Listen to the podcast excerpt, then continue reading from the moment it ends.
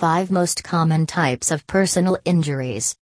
If someone else's negligence and carelessness have caused you harm, personal injury claims are filed in those situations. You need to prove the defendant is accountable for your injuries and other emotional and financial damages.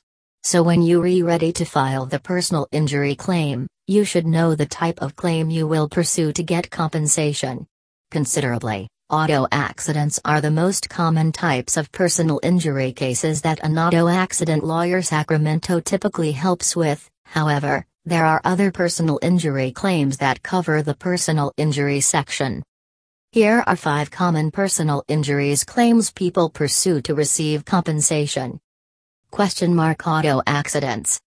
As a most common type of personal injury claim, auto and vehicle accidents can cause people to suffer from minor to severe injuries. Drunk driving is the most common reason for automobile accidents all over the world. Here are some of the common negligence behaviors shown by other drivers that could lead to accidents, leading to injuries to another person, or even death.